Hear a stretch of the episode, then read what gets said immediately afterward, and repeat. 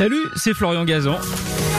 Tout l'été sur RTL, dans l'émission Ça va faire des histoires, on vous raconte des anecdotes incroyables, farfelues et parfois absurdes, tout ça dans la bonne humeur, et racontées par les meilleurs. D'ailleurs, je leur laisse le micro. RTL, Ça va faire des histoires. C'est à vous, Vincent Perrault, sous l'œil, sous, sous- attendez, sous l'oreille Ouais. attentive d'Olivier Bellamy, parce que je vous rappelle quand même qu'Olivier Bellamy est premier pour l'instant. Voilà. Il est mon Prost Il est- pour il est- le moment. Voilà, c'est un peu votre Prost. Il est premier. Et vous, vous allez enchaîner avec votre histoire. Donc, je rappelle que le thème imposé, c'est casse. Casque, alors l'apparition du Walkman, le début des années 80 et les petits casques typiques du Walkman. Vous acceptez? C'est bon? Ouais. Bon alors d'accord. Nous sommes donc en 84. Je vais vous parler de cinéma avec Steven Spielberg qui cette année-là produit un pur film pour teenagers à l'époque avec Michael J. Fox dont c'est le premier grand rôle au cinéma, Back to the Future. Retour vers le futur. Voilà. Alors, pour toucher les jeunes, Spielberg et le réalisateur Robert Zemeckis, ils veulent une chanson un petit peu rock FM. Vous voyez, pour la deuxième séquence du film, celle où Marty McFly est en retard pour aller euh, en cours et il s'accroche à un skateboard, à un pick-up et il part comme ça avec justement son Walkman, son casque, son blouson en jean, son bandana. On serait pas à fond dans les années 80 par hasard. Carrément. Hein, là, vraiment à fond.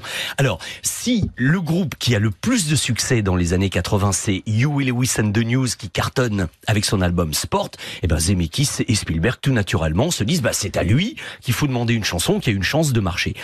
Et puis c'est ce qui est fait, le temps passe, la chanson n'arrive pas et là Spielberg s'inquiète franchement hein, parce qu'il ne voit pas le titre arriver, ils en ont besoin. Il se fâche un petit peu et là Huey Lewis leur répond eh détendez-vous les gars, vous commencez tout juste le tournage, on a le temps, vous l'aurez votre chanson pour la post-production. Sauf que la réponse de Steven Spielberg est sans appel. Il lui dit Eh, Huey, non, ça urge. T'as complètement oublié que Michael J. Fox participe à une audition au lycée et il joue lui-même à la guitare le thème que de ta chanson. Il faut qu'il ait le temps de s'entraîner un petit peu et on tourne ça dans 15 jours. Alors, comme sa guitare Gibson préférée, Huey Lewis est un peu électrisé par cette nouvelle quand même. Hein. Ça lui met un petit coup d'électrochoc. Ce qui fait que on ne saura finalement jamais si la chanson mythique The Power of Love est un fond de tiroir qu'il a retravaillé en l'espace de deux semaines Joli en vitesse. Bon, parce qu'il faut quand même admettre que les paroles n'ont absolument rien à voir avec le film. Hein. Ouais. Est-ce que finalement il a vraiment fait une chanson euh, originale? Toujours est-il que c'est livré d'extrême limite juste à temps pour tourner la scène de l'audition qui donne ça dans le film?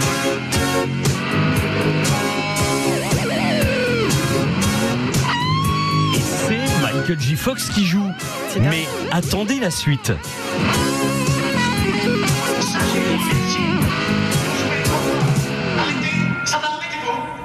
Je suis désolé, c'est assourdissant. Et qui dit, qui dit suivant, je suis désolé, c'est assourdissant à votre avis? C'est Huey Lewis parce qu'il s'est en quelque sorte fait punir gentiment par Robert Zemeckis à cause de la frayeur du retard de la chanson.